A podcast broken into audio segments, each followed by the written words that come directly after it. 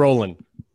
So this week we have a different type of guest. Now, since this podcast is all about, you know, the health and performance of the mind and the body, we thought we'd branch out and use our network. And one of the lovely people I've come to know over the last couple of years is Dr. Lenore Rubin.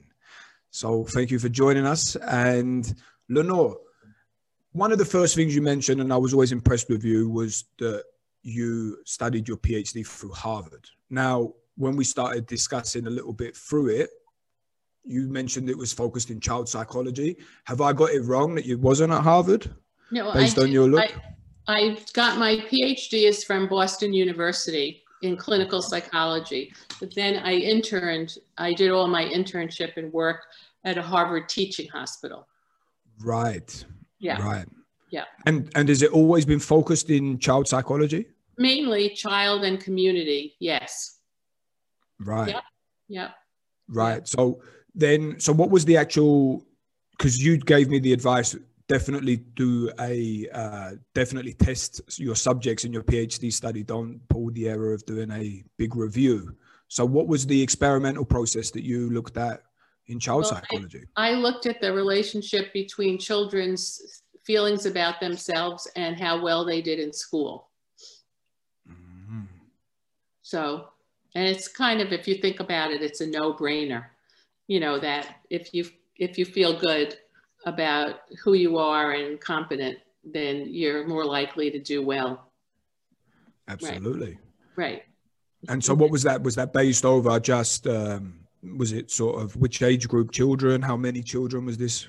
I think I did. You know, to tell you the truth, Alex, it's now um, about 35, 40 years ago. so, you know, I don't really remember. I think the advice I gave you was try to not get too fancy because that would hold up your degree. And so when you're doing something for a degree requirement, like a PhD thesis, you know, you want to be very uh, kind of um, organized and direct about it. So anyway, but I went to elementary schools and I played the game Mastermind with kids. And I had some rating system and it was fun. Uh, and then I interviewed teachers ab- about them. So it's, you know, it's, it was nothing surprising. It, it was kids who had more ability to kind of think for themselves, uh, had more friends and did better in, in school overall. So, so one one of our NFL guys, Justin Trada, was on here, and he made reference to something he read about uh, with kids that they they they did like some kind of social experiment with them, saying that kids that weren't gifted and talented, they told them you're gifted and talented, yeah. yeah. and they all did better in school. Right. There's a lot of there's a lot of work like that. There's there are some f- interesting studies where um, teachers were advised to uh, praise certain children in the classroom in front of all the other kids, and to not praise other children in front of the class. And they found, and for no reason, it was randomly kids were randomly selected, and it's the same thing where the teacher talked about, "Whoa, great! You know, whoa, you're really a smart one." um, all the children, all the other children followed suit and saw that child as, you know, gifted. So yeah, and that, you know, that has to do with what's been a complaint about having uh, white teachers teach black children, that they have diminished expectations for black children that are very harmful to those children. So it's it comes out in the area of racism too. Oh, Yeah. please please dive into that. Go. What what do you what do you mean by that? Well, it's what your NFL person said that expectations mean a lot. And if you're kind of expecting children of color to not be smart and to not do well, they'll live up to that expectation. And they'll feel that. They'll feel that you see them as less less than. So Right. so that's that's under the assumption that every teacher that they have is under that assumption that black black kids aren't going to do as well as we're okay. Okay. Yes, you don't have to have that. Just because you're a white person, you don't have to have that. But unfortunately, there's a lot of bias that people have. So um, So Well, Oh, these go- go, studies Bert. with the chi- these studies with the, the children are, are fascinating anyway because I think I mentioned it also on the Tratow podcast. They did a a study in I think it's called cognitive in clothing. So they would get children to do problem solving tasks in groups and solo, and then they would also make them do similar tasks but dressed up as their favorite superhero. And then they started to see how much of an impact that this had had. Uh-huh. And what was That's also fun. funny was they was recording what the children were saying, and the children were saying things like "Batman doesn't give up," you know, Right, right, certain right. things like this, and it's absolutely fascinating how the this sort of role playing how Right. it how it really works, right? So one of the um, one of the things I I heard from we had a, a, a guest on the uh, on our show, a guy called Tim, who's a bit of a nomad, very different kind of of guy, and he once trained two leading psy- uh, child psychologists out of San Francisco, I believe, and he said, "I've got two young kids. Tell me how to do it properly." And they said, "Well, listen, we would love to tell you how, but the truth is, is that we don't really know what works and what helps, what makes their life improve, but we definitely know that you can mess their life up. So take Right. that however you want." and Right. as I as I as I'm you know a, a new father, I feel certain urges that you want to start looking into things a bit more, researching, uh-huh. and you know we're very much a, a a a coached society, right? We're always sort of been told this is the sort of thing you should learn and should Right, have, and. Trying to balance sort of the intuitive side that I feel like I don't know if I know what to do or not, and then like trying to read, it can sometimes be a hard line. So, as a child psychologist, I mean, is there one way, or is there many ways? Or like, how do you even navigate such a complex task? Well, no, it's it's I feel bad for parents today because there's so much information out there mm-hmm. and a lot of it is contradictory. Some of it has to do with your beliefs and your style of uh, what you think. I mean, there are some things that are known. We know that zero birth to three, you have 700 neurons a second developing in your little brain. So that's pretty amazing. So you have to think of, you know, you think of a brain as a, you know, a computer uh, all ready to go that has certain attributes. Computer hard drives are all different, right? But they have certain, they have, but what you're doing is you're the software inputter. And so it's a good analogy. So I think, um, and so, you know, we know certain things like children need to be responded to. So they need what's called serve and return, like in tennis. They serve something, they smile at you, and they want a return, a return smile. Um, and so they need a responsiveness and they need a consistency. And so we know you're right, um, how you can really screw things up the first three years is really being neglectful. But you don't have to be good all the time. I think that if you do serve and return 60% of the time, your kid is good. I mean, it's not like a perfection thing where you have to be on your toes every minute. Um, but there are there are a lot of things that are known about those first three years. They've been wide, widely studied in infants, and so there's a whole field now of infant mental health that's you know really centered on infants and their caregivers. So So so with this with this serve and return, is there? I mean, I, I I've I've seen a lot of helicopter parents where it is over return. Like these these Yeah. these people are, and these kids are so lazy, right? Is there the overstimulus effect that comes into play with that? Yes, I think that you can't do too much when they're zero to three, really, um, of, of being attentive and meeting kids' needs. But I do think after that, that if you rush in, you need to build some tolerance for frustration. Um, and that starts at zero to three.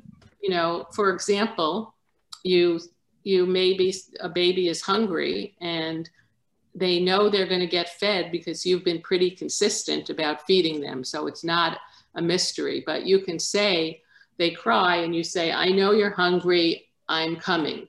And you can wait. I mean, it could take to warm up a bottle or to get something ready, and they can sustain waiting because they know it's coming. And so that, bow is kind of the little building of frustration tolerance. And you do want kids to be able to tolerate frustration. And there are, a, oh gosh, I don't have my, I have to look at my books, but there are a lot of books now on building kids in a way so they can be not lazy, as you say. But but you have to make them feel they have power you know, not power to override you. They need to feel safe that you'll take care of them, but that they have some sense of agency and can, you know, take care of things and do what's necessary. Yeah, you can't, you shouldn't be stepping in all the time to fix things.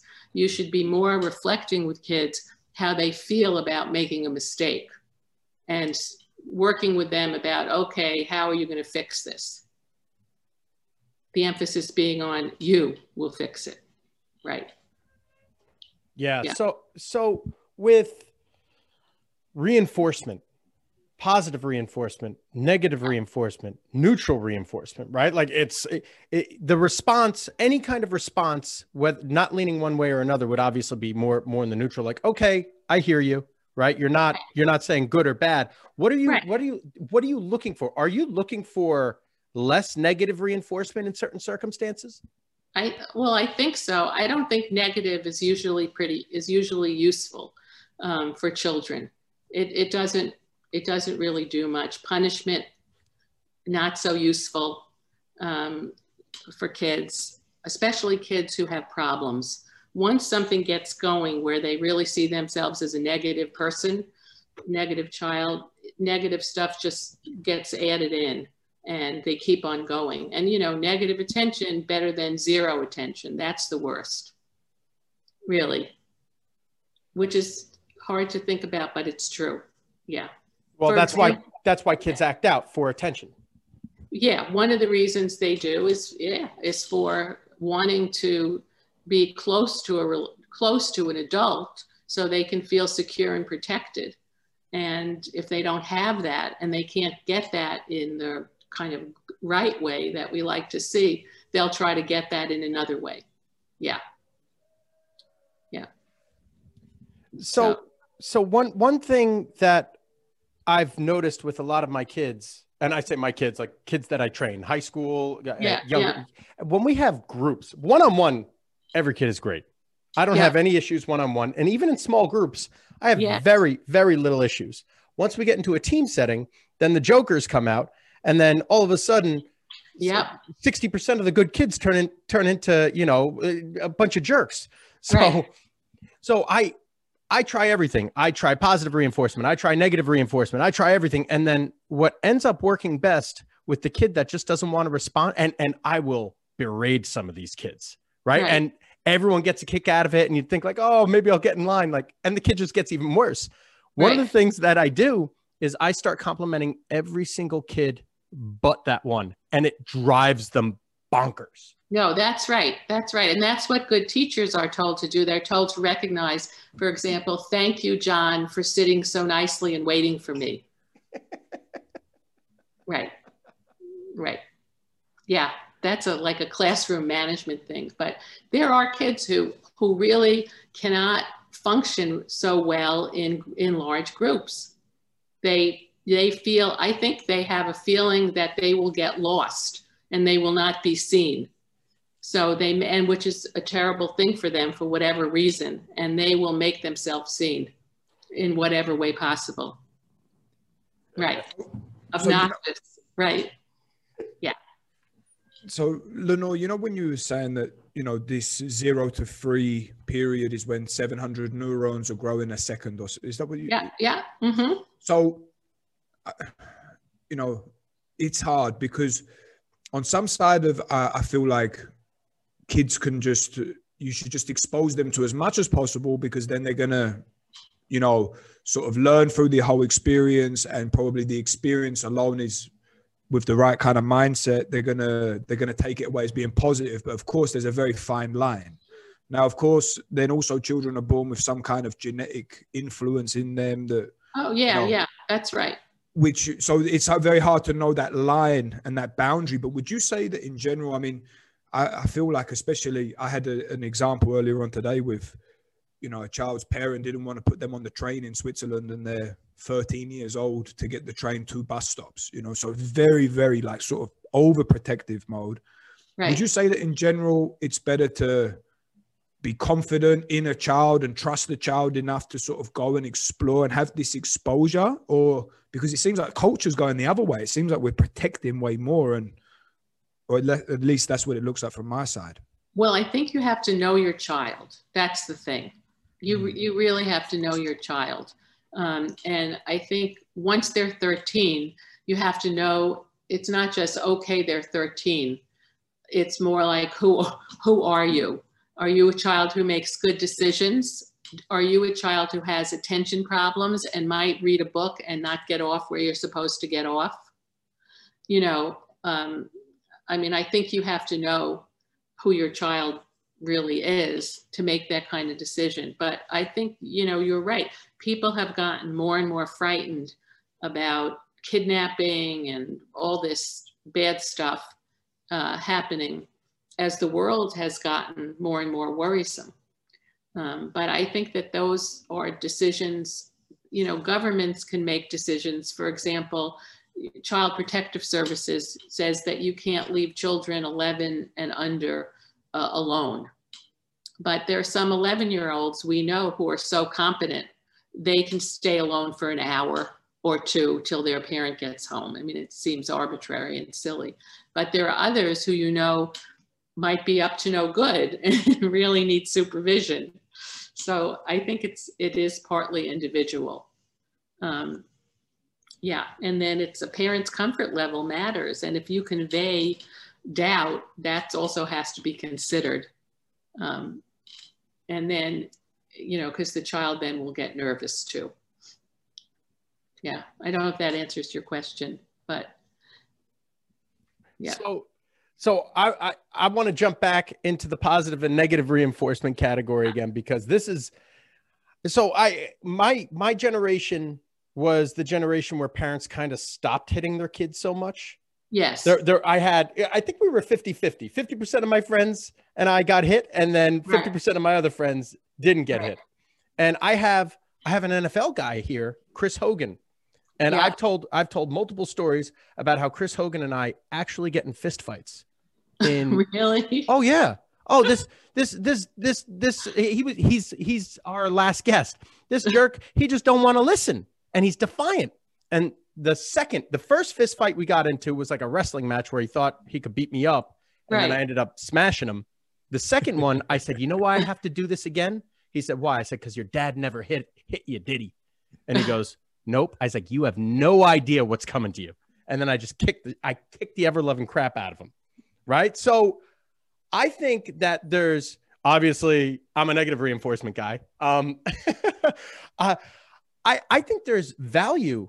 I see a difference in some of my kids who have been obviously not beaten, but like have been exposed to negative reinforcement in some way or another in the way that they evaluate rooms and situations. Do you do you see any value in that?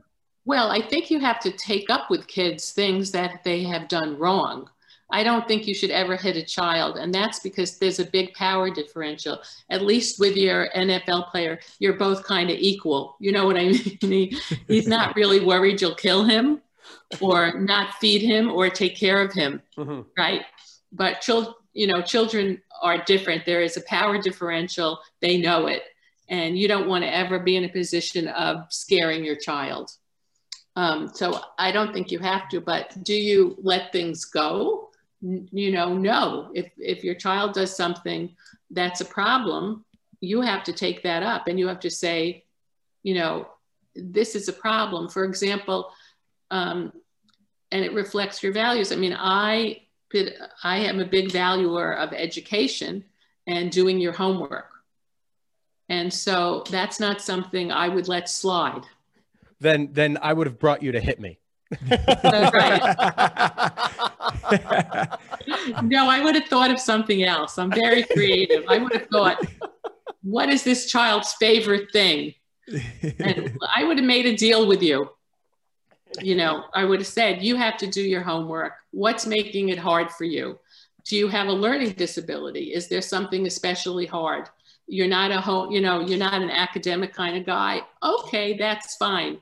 Um, can you do things? You know, there's all this fun research now that um, kids learn things better for sure the more outdoor time they have and the more runaround time they have. So, you know, I would see, were you too constrained? Did you get to run around enough? Um, were you allowed, you know, to um, maybe play music while you read? Because for some kids, that's really great, even though some of us are like, how can you be reading, listening to, you know, heavy metal? I mean, I, we would have tried to solve the problem first. And then we would have lured you with, I know you really want to go to this football game. Let's make it happen. And, you know, five days a row of your homework, you're going to the football game. I don't know. I don't know if that would have worked, Mike, but I wouldn't have hit you. Lenore, I think so highly of you, and you're the ultimate professional. But I think you would have enjoyed beating him probably. Right.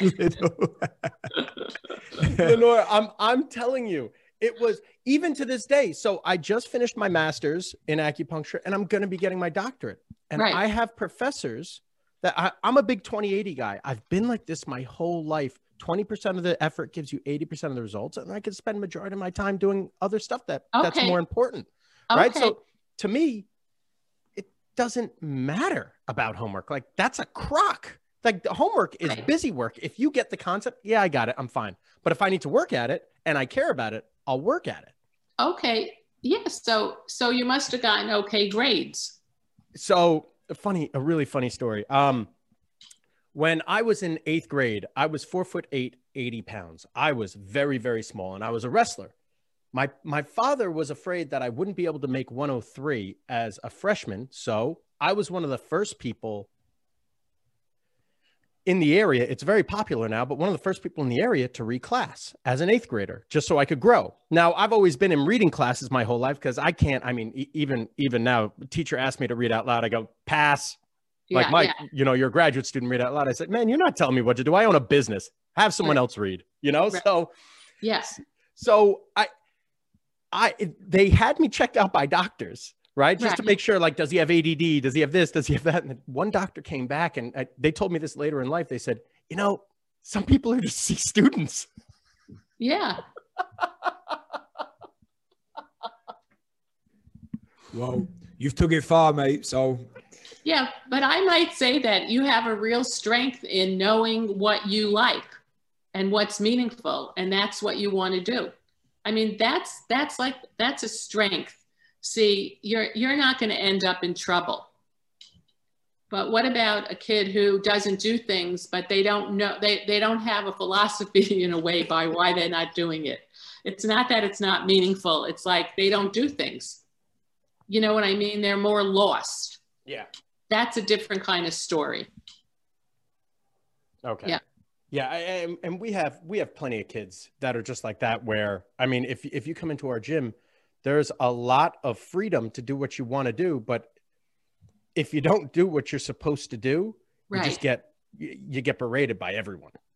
right, So right. There's a lot of negative reinforcement here. That's okay, but does it work? That's your question. Yeah. Yes. Okay, yeah, but they're but they're not children. Children. They're not Mhm. 4 Mm-hmm. Right.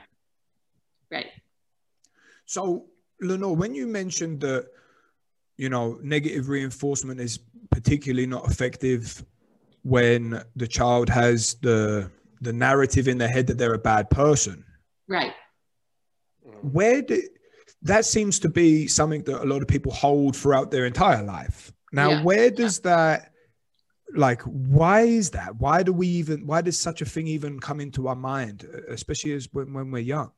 Well, somebody was telling me that unfortunately people are wired to remember their mistakes and bad things because it helped them to avoid getting eaten by tigers, you know, Mhm. in the past. So, um, so there is that. But I think that um, it, it's a it's a big deal. I, I think that there are um, a lot of ways that people, children, get negative messages uh, about who about who they are. if they do a lot of things wrong, if somebody doesn't really seem interested in them for them, um, you know, parents who are really, um, for whatever reason, not available psychologically to a child. Um, you know, there, there's it's so many reasons and maybe something happened to you when you were being raised and so you really can't do it for a child. You know it's easy to have children uh, but really taking care of them is not so easy. Um, and then there's the whole you know thing about race making you feel you're less than getting messages about your your you know racial stuff or you know there's all that stuff about being a woman and being a girl. You know, girls traditionally are not in the sciences. Girls have uh, ideas about themselves not being good at math. And it really can't be true. Um, so it has to be something that happens environmentally too. I mean, could that also, I mean, we learn so much through storytelling, mythology, um, say like Disney nowadays. Yeah. I mean, that's a huge education, right? Educational influence on on on on children, right? And especially involving archetypes and yeah. certain things yeah. like this. So, and I mean, it seems like culture is progressing so fast, and things are really, you know, if you look at, say, your generation to the generation below, and then a couple, you right. know, to That's where, right. even from where I am to where mm, you know Scarlett is going to be. It's going to be yeah. huge. It's going to be a completely different world and what's acceptable and what's not. So the paradigms of our thinking, uh, uh, right. it seems like that's it, the biggest conflict. Is sometimes, or at least it seems like to me, it could be. It's a it's the it's a problem for us rather than such a problem for the child because can't children just sort of they just adapt and move and can just kind of figure it out, right? But a lot of the time we get hurt from it, you know? Right. And children are born with, with curiosity, but really curiosity without judgment. But they pick up that judgment from from others. Yeah. Mm-hmm. But it's interesting, you know, Disney princesses are now like Mulan, who goes fights in a war. I mean, there I think Disney has morphed itself into trying to have more not just, you know, Cinderella looking good so she could get the prince, right? Yeah. So, yeah, you think about all those early Disney princesses um, and what message that was. And then you think about later ones um, where I think culture is shifting. Yeah. Mm. Mm. So before Scarlett was born, I, I touched a little bit on this uh, already. I was, and I mean, it's funny as time goes on with life, you keep realizing that you really have no idea what you're talking about, right? And you just keep yeah, yeah. learning, and everything good. goes out the window, right? Right, right. Which is a great thing, I guess, because you're it really challenging yourself. So I was sure with her, you know, it was uh, children grow and learn and are formed very much from the nature around them, from the environment. Right. However, I've seen already things in a 12 month, a 12 week year old baby right. that makes me think this is just, this is who you, who you are. And I That's can see some of different traits in me that are coming out. Right. And that for me is absolutely fascinating. So is there like, uh, I'm sure it depends, but is there some kind of ballpark figure that you know, nature nurture? Is it sort of 50 50 or 80 20? Or do we have any idea what's the weight between the two of them? I don't think so. I think, again, you come into the world in a certain way with certain abilities and skills. Your brain is your computer, it's there, and everybody's is different. But then the nurture part is really meant to support the who you are part, right? So you're supposed to pick up cues from your baby and let them and a child and let them be who who they are mm-hmm. like you know that's like like mike your parents were kind of figuring out it sounds like how to make you more successful or tolerate school better or whatever but essentially they let you be who you are right mm-hmm. and that's that's really that's really what you want So I don't think there's a figure that much, um, you know, and again, we know more about bad things than about good things. We know more about how it is to really harm a baby mm. growing up or a child. There's a lot of stuff on that. But on the other end, you know, not so much. So, yeah, so I don't think people have a number for that. Yeah. Mm-hmm. So stress resilience, right? right. That, that, that's how, I mean, there are so many successful, super successful, super interesting, super amazing people that have a ton of resilience, but that's yielded from trauma. That's an adaptation yes. from trauma. Yes. So, but yes.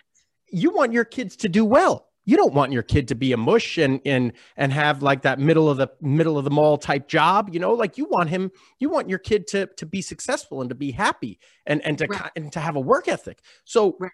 how do you how do you build that stress resilience component without traumatizing them? Well, I don't think you need trauma, but you do need growth experiences. You can't rescue them all the time mm-hmm. from things. And believe me, things will come up. And then also, they should be educated about the world and what people, other people experience. Um, but you're right. It's uh, people have studied what you know. Think about. Uh, um, there are books now. I can I can run and get them. I, they're somewhere in my house, but uh, written on raising resilient children, for example, and and how you do that. Um, and I think you do get to be resilient from having a good first three years. And so it's interesting if you look at children who've able to have been resilient, a lot of them did have an early secure relationship with one loving adult who put them first. And then things fell apart. And then you hear about the, the horror of things. But if you ask them about their early years, not so bad. So I think that that's one thing that if you can get a base of operations from early on that's secure, you can take a lot of what comes later. Um, and what bounce back, as it were. But people do are studying children who you find it amazing that they can, you know, um, have weathered horrible things and then they kind of move on and do well. So, yeah. so have do you know who Bruce Lipton is? Have you heard of that name? No. Bruce Lipton is a. Uh, I think he was one of the first people to work on the Human Genome Project. Uh-huh. Um, he's he, is he an evolutionary biologist, Brooker? Is that what he is? I believe so. He's the epigenetic guy, right? Yeah. So yeah. one thing that he said, and a lot of his things are obviously they're they're thought experiments. There's no way to really test this ethically, but he said in if the baby while in fetal development, if the mother is under stress, right. there are hormones that are secreted to let the baby know like you're going to be born into a stressful environment. So the ba- the right. child becomes more hindbrain dominant and less forebrain dominant. Right. And as a result longer limbs will develop and less critical problem solving the limbic system will be lit up more so than right. the frontal cortex so already right. pre pre birth the the baby is at a in this environment genetic disadvantage yes, yes right that's, that's why that's why even people that adopt kids, they had them since the mother, but the kids are still messed up. Right. No, those first three years and, and utero is critical. And there are studies that show that if you have two periods of high stress beginning three, let's say a period is three months old, three months. So if you have six months of high stress, either before you're born or early on, then you're in trouble. And those cortisol levels are high and they take a while to come down and you're easily triggered to have them again. And it's it's true. It's true. You are you need extra help if that's happened to you. Right. And, and there's also the epigenetic stuff. There's also stuff that makes you believe that, uh, you know, children, for example, of Holocaust survivors have more trouble are interesting. They may be very productive individuals, but they have more psychological issues of depression and things.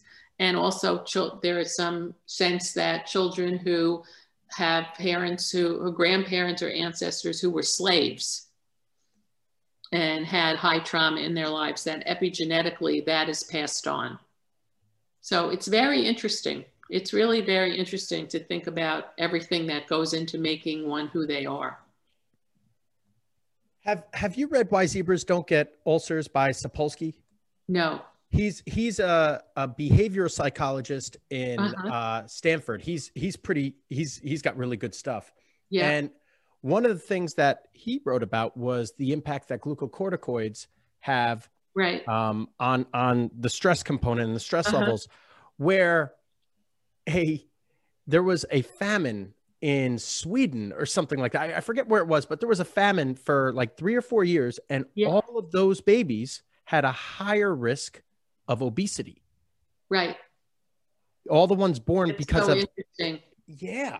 I mean, right. so so we talk about zero to three years, but I mean, term is uh, pre- pregnancy. It seems to right. be setting the building blocks for life. No, that's right. Yeah.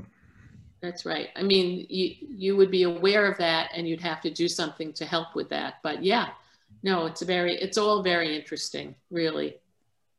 It's so fascinating to think about yeah. how far back it could possibly go, and right. what could still be the influences, and what's also sleeping there, and is just waiting for some environmental right. situation to happen to enlight, you know, to ignite a certain part of you. So it is absolutely fascinating. And right. what's what you know, I always think about this and what makes a situation for someone they're a child, something terrible happens, and some of them are able to sort of get right. over it and use it almost. And then for others, they're just they're unable to, and it's just I mean we're never going to probably know it's this, and we have right, to tighten right. this screw or something. It's never going to be probably be like that, but right, but it probably has to do yeah with genetic vulnerability yeah. And then with early care too. And then even with also getting the right care afterwards too, initially. But I, I really thought, I watched that documentary on um, Michael Jordan. Yeah. On Netflix. And I, I don't know a lot about athletes really. I have one child who was very athletic. And so um, I learned more from her, her, her experience. But I found his his um, dedication to kind of work, you know, also very interesting. Oh um, yeah, yeah. Oh yeah. I would say some of the most uh, borderline suspect uh, people in terms of struggling with themselves and their purpose in life and things to be some of the most successful athletes. And I think that it's a big reason why they're they're doing it in the first place. You know. Yeah. And if you yeah. start digging in, a lot of the times you start. So when did you start, and why did you start getting good? And then you can link it back to they got more attention from their parents. Their dad was around every time they were competing, and it was like uh-huh, uh-huh. make their dad yeah. proud. And then, you know, they just it keeps building because that's the foundation. So we're moving on from right. there already. So right now no, it's really interesting. Now, I, have I've never read anything about Jordan being abused, right? But there was clearly no. clearly a a fight for dad's attention. Yes. Right? Yes. So that that's still a form eh, there's still a form of neglect going on there that was beneficial. That's a negative. He made the best athlete in the world to ever exist. I know. You know? I like, know. I know. Well, he had I think he had a very nice mother which probably bolstered a lot. You know, she was, she, and he had a middle class, more or less upbringing. But the father, if you watch the video, the father uh, said unkind things. He said, like, that's bad, or, you know what I mean? Well, I don't know if it's unkind, but, but yeah, he definitely, um, but I think his, he, his father, he admired his dad a lot. I mean, I really think he wanted to be close to him. He had a brother So maybe they were very competitive. You know, Mhm. siblings is another issue too, and sibling attention, right? Um, but uh, and then he he must have been a feedback loop because the more he practiced, the better he got. And it must have been, you know, he got his own thing going with feeling satisfied with himself too. So I- I mean, the guy's a borderline sociopath. He, he make- he yeah. makes up he makes up stories in his head about what people say about him just so he can hate them enough to pummel them into the ground. Well, right, right. He wasn't. You you get from watching it. He wasn't loved by his teammates. Yeah. No, he wasn't. He wasn't an all around "I love you" guy. I, we love him. No. They were glad to have him on the team. No, and he was really mean to Scottie Pippen. well, I- Yeah. he was mean to he was mean. It, it was funny. Um, Pippen, if if you watch his Hall of Fame speech, and I so Mike Michael Jordan is one of my favorite one of my favorite athletes of all time. He might be my favorite athlete of all time. I I, Yeah. I used to admire him. I have over a hundred Michael Jordan basketball cards. I have a Michael Jordan picture poster in here right now. Uh huh. Um, if you listen in his speech, though, um, if Michael Jordan hated you, you knew it, and if he loved you, you knew it. In in his Hall of Fame speech, he even even then he brought this this sick guy brought the guy that the high school coach cut Michael Jordan over. Right. Right? He brought him to his Hall of Fame speech. He says, "Hey, coach, just want you to know you made the wrong choice, dude." Like what? Right. Right. he's he's the best player of all time and even being dogged like that right he he still remember those that's the fuel and and i think that is those those negative impacts that negative reinforcement is so valuable to these amazing athletes It- it's that's what drives them is just it, it, it builds almost a you could say a negative emotion a hate a Yes. hate for not being the best i hate i i hate Right. losing more than i love winning Right. No, that I think that that you get that you get that clearly when you see that documentary. Yeah, but I guess now he is who he is. I don't know that it would have been fun to be him, really. Um, so entirely, but but yeah, you know now he's mellow. He's sitting there in the he doesn't play anymore. Um, but he it was a very it was very interesting to see because he didn't just hate, he was motivated to really make himself better. You know, he practiced, practice, practice, practice, practice. Yeah. And then he was going to play baseball and he wasn't that great. And somebody said they really feel if he had done his usual practice, practice thing, he would have been a great baseball player. Yeah. So, so he did have some kind of all around athletic something uh, ability too. Yeah. It reminds me of sort of Maslow's hierarchy of needs. I mean, the top one that there is it's not to do with shelter or food, it's to do with creative stuff, achieving Right. the full potential, right? So Yeah. that's really the the pinnacle at the top there. Right. So Right. And, yeah, I it's mean, true. and he struggled with that that same competitiveness. I mean, it was in gambling, it was in other things too as well, right? Yeah, like yeah, what we no, was talking about before the show. Anyone you dig into enough, you'll be, you know, everyone's got their flaws. Right. So, and a lot of the time, I mean, I've heard other sort of superstar, legendary athletes say they wish that they could escape themselves, Yeah. you know, I because, yeah, I could see that. you know, so Yeah. I know ten, you know, I follow tennis players a little more and I think they have a range of being, you know, some better than others uh, in who they are as human beings. right. Right. So, but Go that it- but what makes them a good a good athlete Well, they're all, they're all, I mean, uh, like Andre Agassi, Agassi was miserable being a good athlete. and he was a great tennis player, but he never liked it. Um, so that's interesting. Um, and then you get like Novak Djokovic, who is really kind of an entitled guy, I think, and loves being a tennis player and is pretty full of himself, you know, hosted a big thing because he didn't care about coronavirus, thought he was immune. You know what I, you know what I mean? It's like, I don't know. It, it's interesting to think about. Well, you got to think about the feedback loops because you know we can it's it's so easy when you don't experience it yourself to see like oh this guy's you know super successful he's winning yeah. competitions he's earning this money he's getting this attention but right. the thing that could be driving that that whole process for him could be something that's really poisonous deep inside you know yeah. so and you've just learned you've learned some things but, but then it's hard because sometimes also through that journey it's like joseph campbell's the hero's journey right through the right. through the the darkness and through the mistakes then they sort of start to understand really who they are so I don't know. It's so hard. I, I always want, wonder also with coaching and schooling and is more better or is less better and just sort of everyone kind of figures it out himself. It's, it's something I'm always battling with.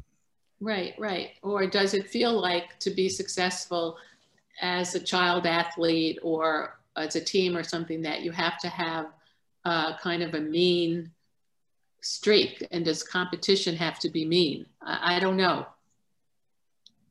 Right. Well, if you look at Federer in terms of tennis, I mean, he's some he doesn't necessarily play so aggressive. He's much more of yeah. like a, I don't know, an artist out there, I guess you would say it's yeah. it's hard because also you know there's other there's some of these very primal emotions say say like anger we we don't like to see people angry people around but sometimes anger can be one of those emotions that come out that drives you to do things that you would never be able to do physiologically you know yeah, because you sort yeah. of tap into this uh, energy like yeah a, that's the best way to say it. So it's always so hard right hard to know right. you know. Right. Yeah no it's it's interesting to think about. See yeah. I, I think i think we have we have misconceptions right where there's there's the epitome of mental health and and stability and emo- emotional stability right like you want you want these guys to be happy and we want them to be satisfied with their lives and and not be so angry with people and, and treat people with respect and do all these and right. have all these qualities right. that a normal human would have. However, I'd argue that that's not what makes a good athlete in some regards where mm-hmm. you want a narcissist.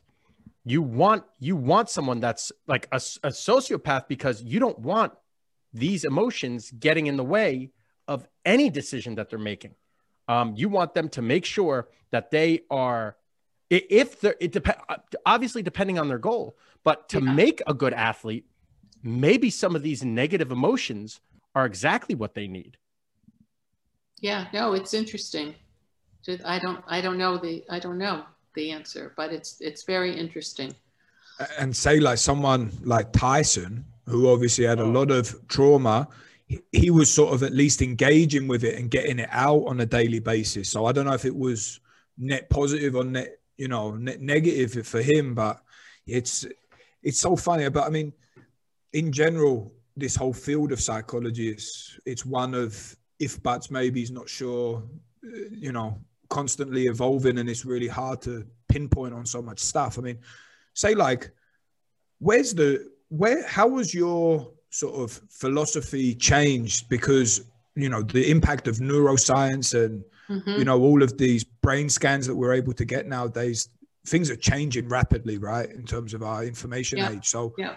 back whenever you said it was when you were studying and doing your doctorate have you had right. to change has the mm-hmm. has the theory changed or how has it been for you i think thing, i think there are things that have definitely changed there are things we thought um, that were psychological for example when i started out there were two things one was that bedwetting, if you were a bedwetter, you were had a wish to remain a baby. And it was a psychological idea about bedwetting. Now we know that's baloney, really. It runs in families and it really is kind of a physical, physiological, genetic thing. Bed, bedwetting is genetic? Yeah. If you, if you, um, I have my, my daughter was a big bedwetter and we were like, you know, wow, this is, this is interesting.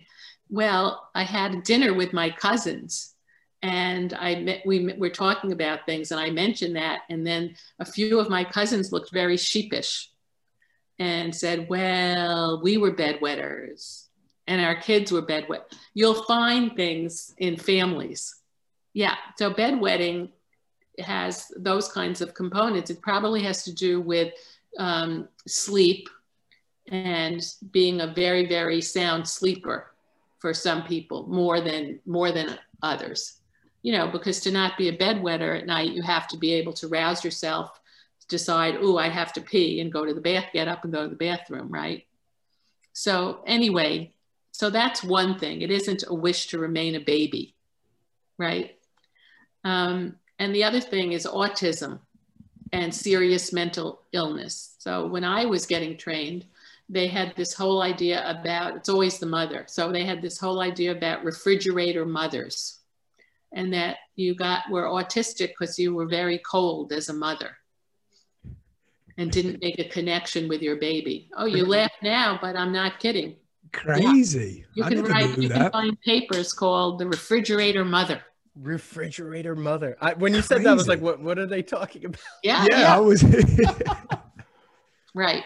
And now we know that, again, autism uh, can be identified early on and it, it really is an illness you know it's a brain difference it's a thing right. It's not because you had a mother who rejected you. Imagine the stress that put on the mother.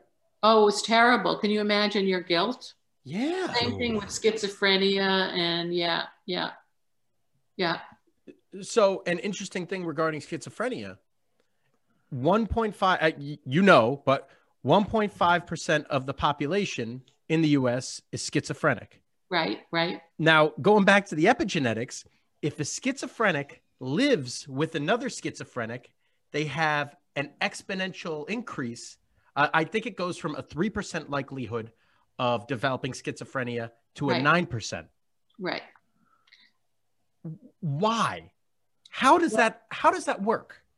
I don't know, but I think I do think we know, you know, there's do you you have have you you know the aces study adverse childhood experiences study mm-hmm. Right you, you i'm sure you know about that. Well one of the adverse experiences being raised by a parent with a mental illness. Uh-huh. and i i just i think in general it's very hard when you think about the that feedback loop you know serve and return and the kinds of connections you're making. If you have a parent who's really compromised and can't give you kind of a consistent, uh, realistic um, feedback, I think that that leads to uh, more, you know, kind of poor thinking on your part. And schizophrenic is kind of a, it's a thought disorder, really. So, so, so, so that's, that's what I don't understand about schizophrenia is you're not you're not necessarily abusive, you're not necessarily no. neglectful, right? But they're observing the child is observing the parent's right. behavior and then all of a sudden it imprints on them and enables those genetics to be expressed? I think i think so. I mean i think it's more likely if you think about it because it's a way of being you know? I mean if i don't know if you've spent time with somebody I mean, it varies, but if you've spent time with somebody who's very ill, their way of relating is not um, is not is not understandable, and to you'd have to change yourself as a child to be able to get along in that system. Yeah, to be able to communicate, I actually so you become that. Yeah. So I I I know a girl whose mum was schizophrenic and I believe bipolar, something like that. And now she basically mums mothers her own mum, and yeah. when she's communicating and interacting with the mum, she she's a completely different person. She's almost acting as if she had those issues herself, uh, just mm-hmm. to be able to sort of get through. It's really fascinating. So yeah, no, it's tough. It's tough. That those are serious illnesses that really you know, take really make it hard to to really live. and say like this you know mental health is like just this buzzword and it's everywhere now and we're seeing you know right. we're saying that the rates of autism are going up and the rates of other mental health issues are going up are they going up or were they always up we just never tested for them and didn't really know what we was looking at like do you see this as being like as a a huge modern day problem or was it always a problem? We just never looked at it before. I think i think for things like autism especially mild autism you know i remember being in elementary school and there were a couple of weird kids. Remember those weird kids? Right. And nobody ever you know i can remember one of their names. And i i I've always been psychologically minded, even when I was seven years old. And I remember sitting and thinking, about them and thinking, hmm, you know, that's there, there's something like a vibe. And now they would be diagnosed with mild autism. Yeah. Right. But they're not autistic, they're quirky. Right, right. right. But, you know, so a couple of them went beyond, there was quirky, and then there was kind of a different vibe quirky. Um, and now they'd be diagnosed with mild autism you know.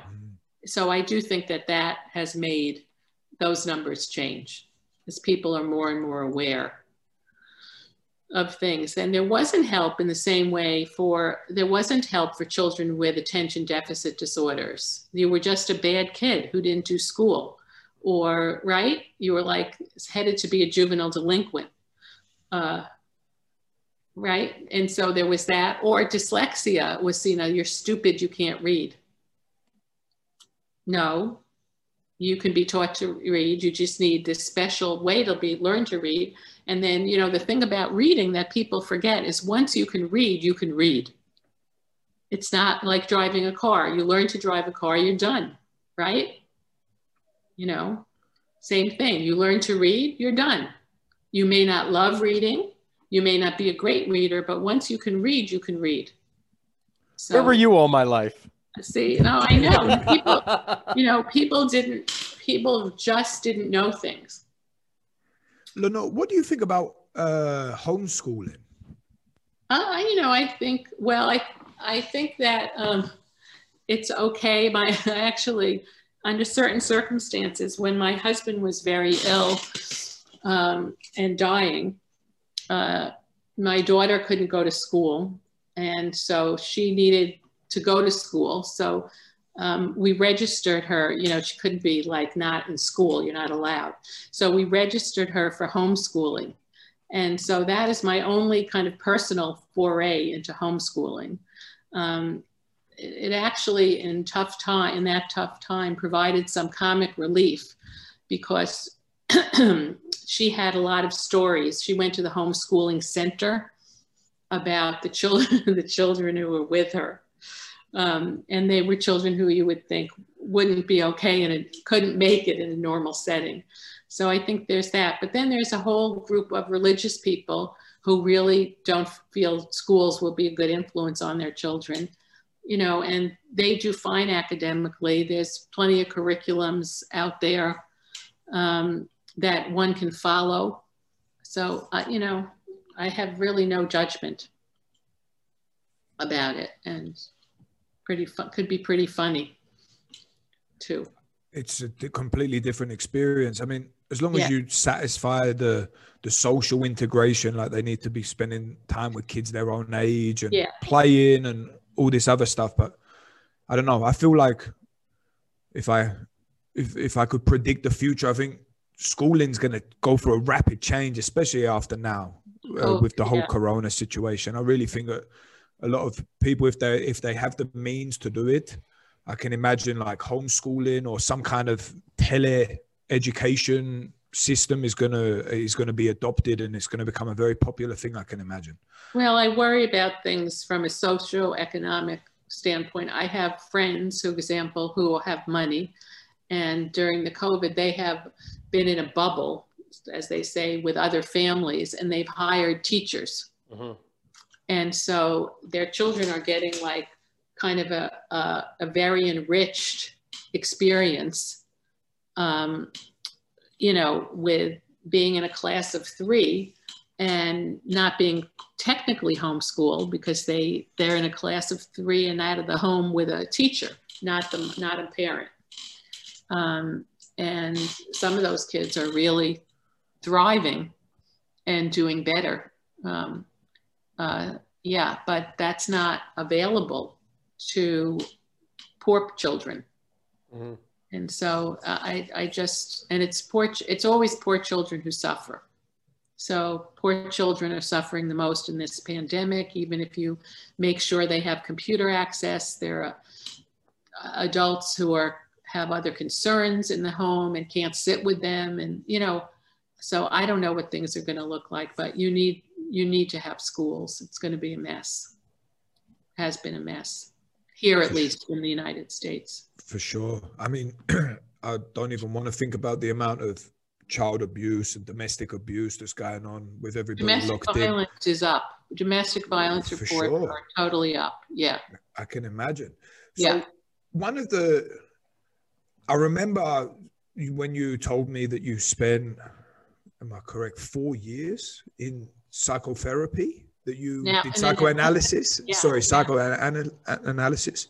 When it comes to children, what are the more effective ways because i know that there's also sort of play therapy and right, it's not right. necessarily you know you're not just sitting down with a child and sort of talking to it what right. are the really sort of effective interventions with children do you even use cbt based approaches with some of them or uh, yeah no i i think i think you do. I think i think you can play and talk.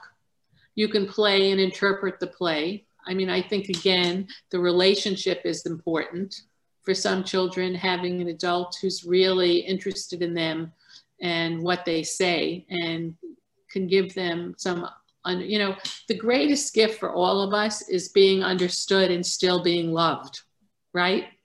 Isn't that the best thing you can do for somebody yeah. and so um, uh, you know i think that that's a lot of therapy for children is that they get to show who they are and still be appreciated and, and loved.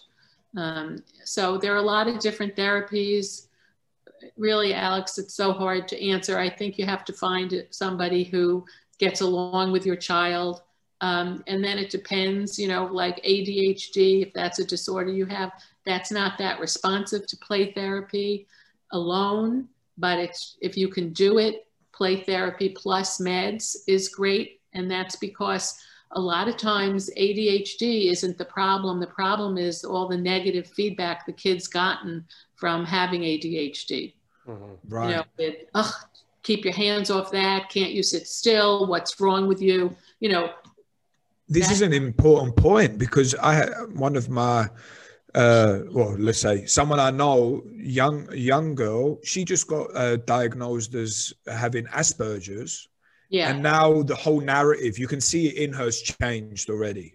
Oh, I'm a Asperger's child. I've got something wrong with me. And seeing the way that also people are being funny around with her now, you can start seeing how these feedback loops are going to have a big impact on her. I mean, with the, the the classification of things such as ADHD, it's not just as simple as okay, the kid's got it. Here's some right. here's some medicine, you know, because it's also the way that the child sort of interprets it too. Right. Like, you know, the yeah. truth is the, the kids can't, that can't sit down in school they would be better to be going out and running around the woods and trying to have school right. in some other kind of way right right you know they just they're not really a problem child it's just they don't fit into the system of this this working right that's so, right is, is asperger's a thing anymore no it's now mild autism it's so okay. yeah that's okay but yeah we know what you mean but yeah now it's it's a spectrum disorder so there's mild right. to severe. Yeah. Mm-hmm. Right.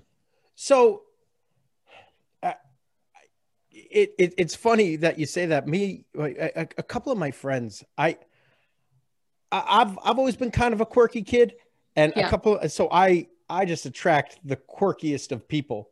Yeah. But, but the more the more we learn about mental health disorders or um, I guess mental illness issues and even things like autism and being on the spectrum.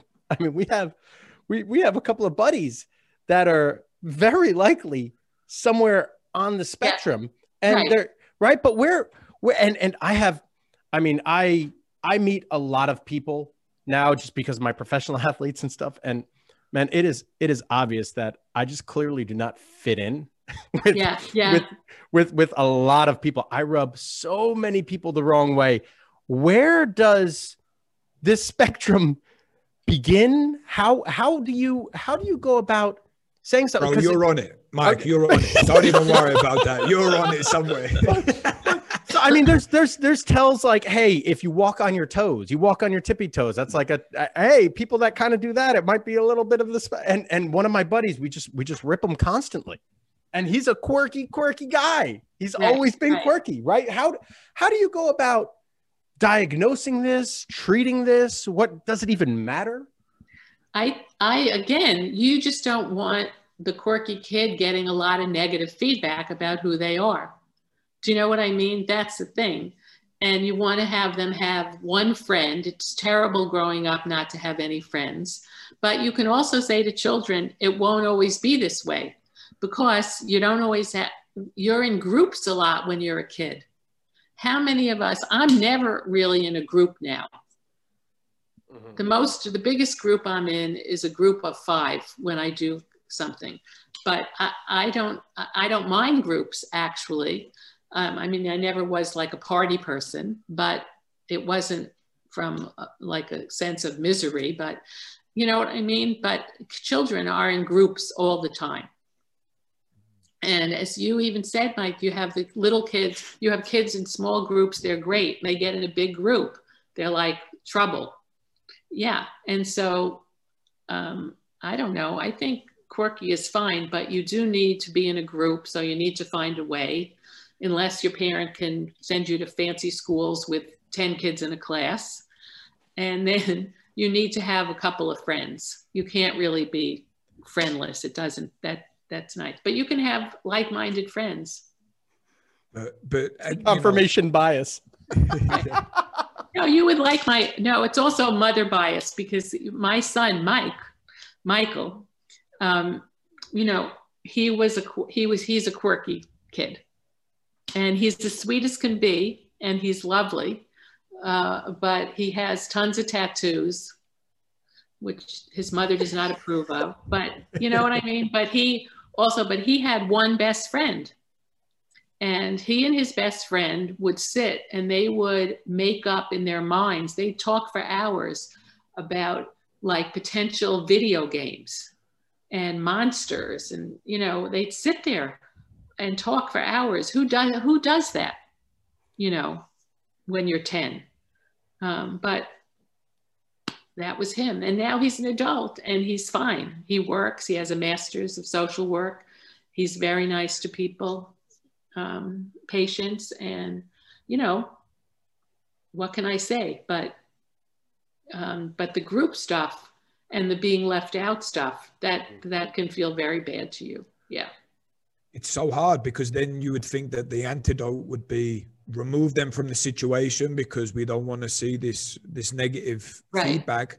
However the cure could also be the same thing if it didn't go too far i guess you know so that the child can learn okay it's not so bad. No one really is making fun of me but you got to take that risk to get in there. So it's you know and as a parent it must be petrifying because we never know the consequences of anything of what we're doing right now, especially well, not the second feel, and third order of effects afterwards, you know. So. Right, you feel bad, but you have to, again, a supportive home makes a big difference.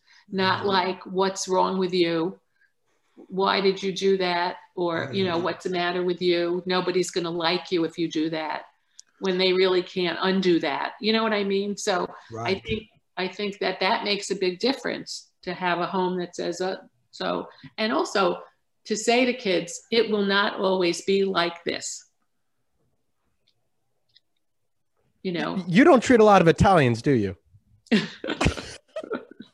is this I is regular conversation. I love Italian food. I don't know, Mike. you need to you need to come to one of our dinners, even to this day my mom will slap one of us in the mouth. What the hell's the matter with you? oh yeah, but that's okay. What, what do you have shit for brains? okay, no, no. Listen, it's the same. Uh, uh, we have an affinity. It's the same with the Jews, but that's different. That is very different than um, kind of a, a cruel, unkind, you know, like serious thing. Yeah. Right. Right. Right. I can yeah. I, I, can keep you here for hours. We're we're well over an hour now. Brooker, yeah. do you have any, do you have any fun? I don't want to take up too much of your time. No, right. let's call it there, and then maybe okay. we get the, we get to be blessed with your presence once again, Lenore. Oh well, it was fun to talk to you because you know things that I don't know, so that's always fun. Well, actually, there's one. If you've got five minutes, there was one more thing that popped into my head, and it was uh, you mentioned it before. It was about who give you. We need to allow children to sort of um, grow into who they are. Right. Now, one of the things that I see, with, especially with like the successful athletes, is that they're so connected between who they are and what they do. So, say, like, for example, when they're competing and they're winning, yeah. they're feeling great. Right. As soon as they get one result they think they don't deserve or it shouldn't have been, they're back down on this rock bottom part. Right. And the hardest thing that it seems to be is just trying to pull these apart. And right. These core values to who we are. Is there I mean, I like to I like to say that there's the core section, you have this sort of demilitarized zone, and then you've got this sort of horizon line, and everything right. else that's going on around us stays there. Right. And you need to build up this sense of protection to the core values to who right. you are. Right. With all of the things that you've seen throughout your whole career, what are some of the more effective or alternative types of, of, of, treatments because there's so many therapies there's so you know you can no i know you know if you look at sort of freudian psychoanalysis right. to even right. nowadays where there's you know crazy uh, uh, a poison from a toad, a psychedelic right, right, experience right. that people are using, or bark from a tree. Or microdosing. I have people on microdosing LSD. Yeah. Right. But now also, I mean, especially close to you, they're now looking at psilocybin from mushrooms and MDMA for PTSD. So what's some of the, the, the, what's something that maybe we've never heard of that you've seen or used in an effective way throughout your career? I, I really am a talking person. Mm-hmm. And so I think that that's been, uh, I think that's been most kind of my helpful thing.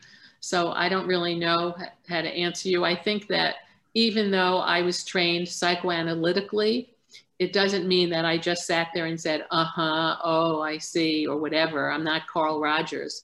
But um, so I think that, you know, CBT, but I think sometimes, you know, enlightening people. Um, and I don't know what to say about your athletes. I have said, even to my own children, like, you know, things like, you're right to feel bad about this.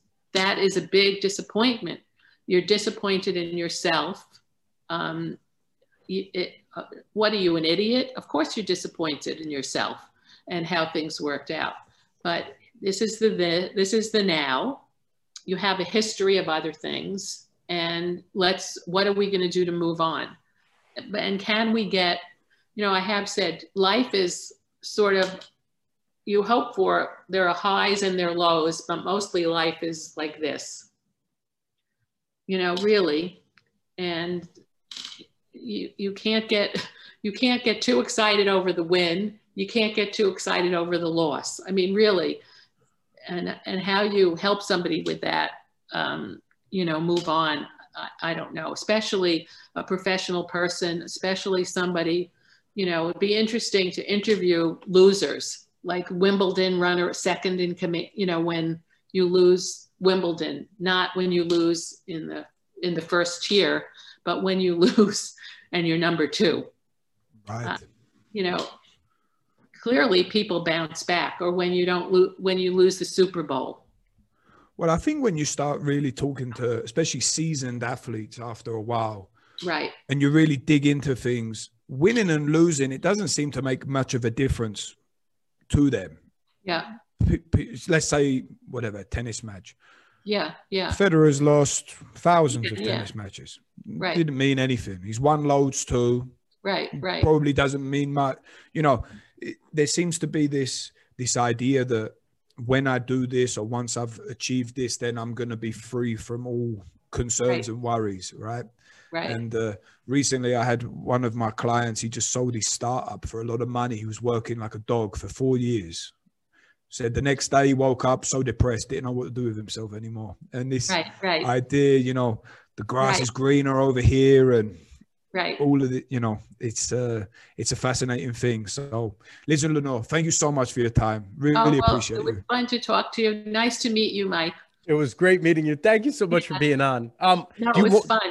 do you want to be found? Where can where can any, everyone find you? Do you have any research that you want people to read? Anything like that? I don't I don't think so. I mean, really. I mean, people can email me. But, you know, it's it's funny. I recently wrote something for the domestic violence shelter for for parents for children and they asked me, "Oh, do you want your name on this or, you know, whatever?" And I said, "No, you know, I'm I'm at the end of my career. I'm not striving to uh anything. So I just you know, I just want to um, help people and help children. And I'm pretty concerned with underserved populations. What, mention the project that you just start or the the volunteer work that you're about to start. That's probably a good a good way to end it because of, for some uh, publicity I- on this. I work a day a week. Now it's on Zoom, which isn't satisfying that much, to tell you the truth, but at a domestic violence shelter for mothers and kids. And so that's been really fun for me and well worthwhile. And now I'm going to try a telemedicine. There's a thing on, they're trying to do free telemedicine um, mental health stuff. So I can't say how that's going to work. I mean, I think there are a lot of barriers for underserved people to find a quiet place to a computer access. So I don't know, but um, that'll be interesting too. Cool. Right Yeah. on. Thank you, Lenore. Thank you. All thank you. Let's cut the recording and then All right.